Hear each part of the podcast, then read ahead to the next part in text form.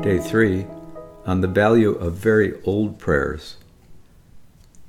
There's an eatery near my home called the Beaver Trap, specializing in poutine, French fries smothered in gravy and cheese curds, stuff that will kill you faster than the fries alone.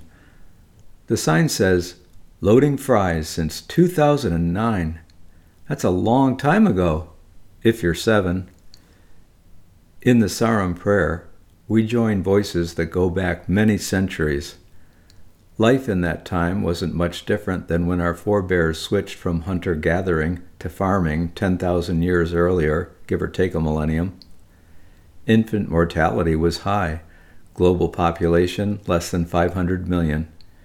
People weren't into leveraging the internet, plastic surgery, robotics, or artificial intelligence. They were in touch with their unadorned and essential humanity, which is with us today beneath all the sophisticated accoutrements of our time. How we express ourselves is constrained by our culture. My parents didn't grow up hearing their parents tell them, I love you, a cultural constraint. I think they were missing something, just as we're missing things their culture allowed like going through the day without being exposed to 4,000 ads. Our hearts are bigger than the culture of any particular era, including our own. It helps to have old, old prayers spoken from a very different time zone to express things that our time doesn't recognize or emphasize. It's like scratching an itch in the middle of your back that your contemporary culture can't reach.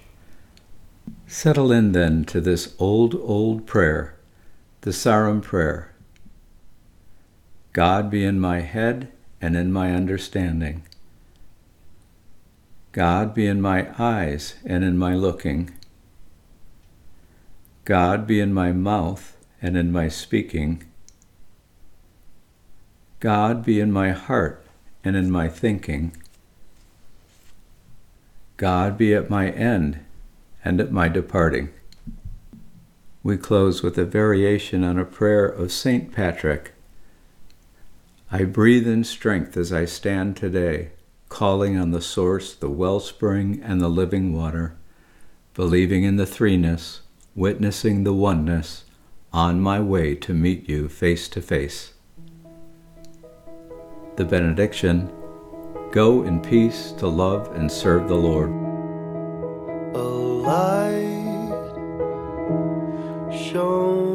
down on us.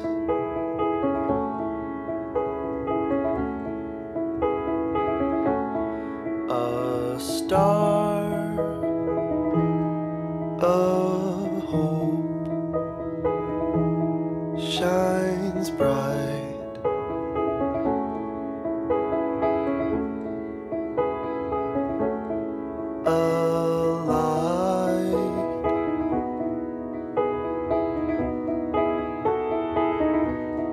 shines bright.